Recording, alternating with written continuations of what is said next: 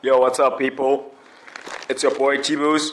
Um, last night, man, uh, I was reading up on something, basically um, how to, to, to, to start up a business and how to um, come up with ideas in terms of creativity and um, the content and stuff like that.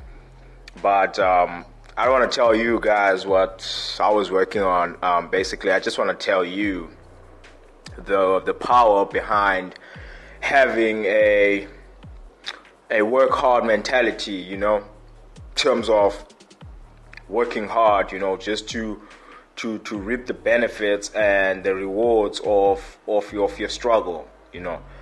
Um, being honest to yourself basically is a very important tool to to basically have when you trying to come up with something or you're trying to put yourself in a specific um, height in life.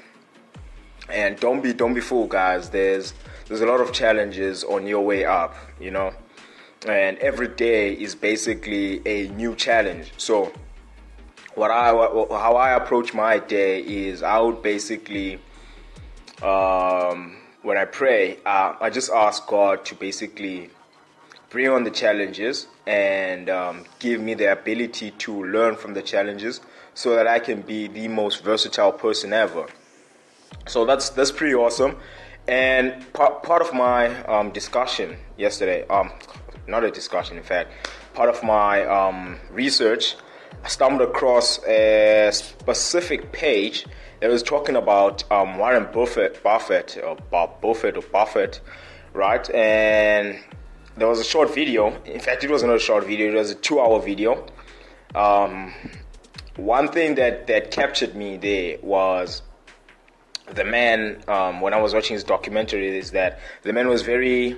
How can I put this? It was very um, weird in a kind of way, and some of the things that, that he went through, I could relate to myself because um, part of society's, um, you know, um, demeanors is that everyone should be normal. So Warren Buffett was that kind of a guy who stood out from the crowd. He he was a, a weird guy who was stuck in his books, always stuck in his books and trying to to basically uplift himself and try and be a better person, you know.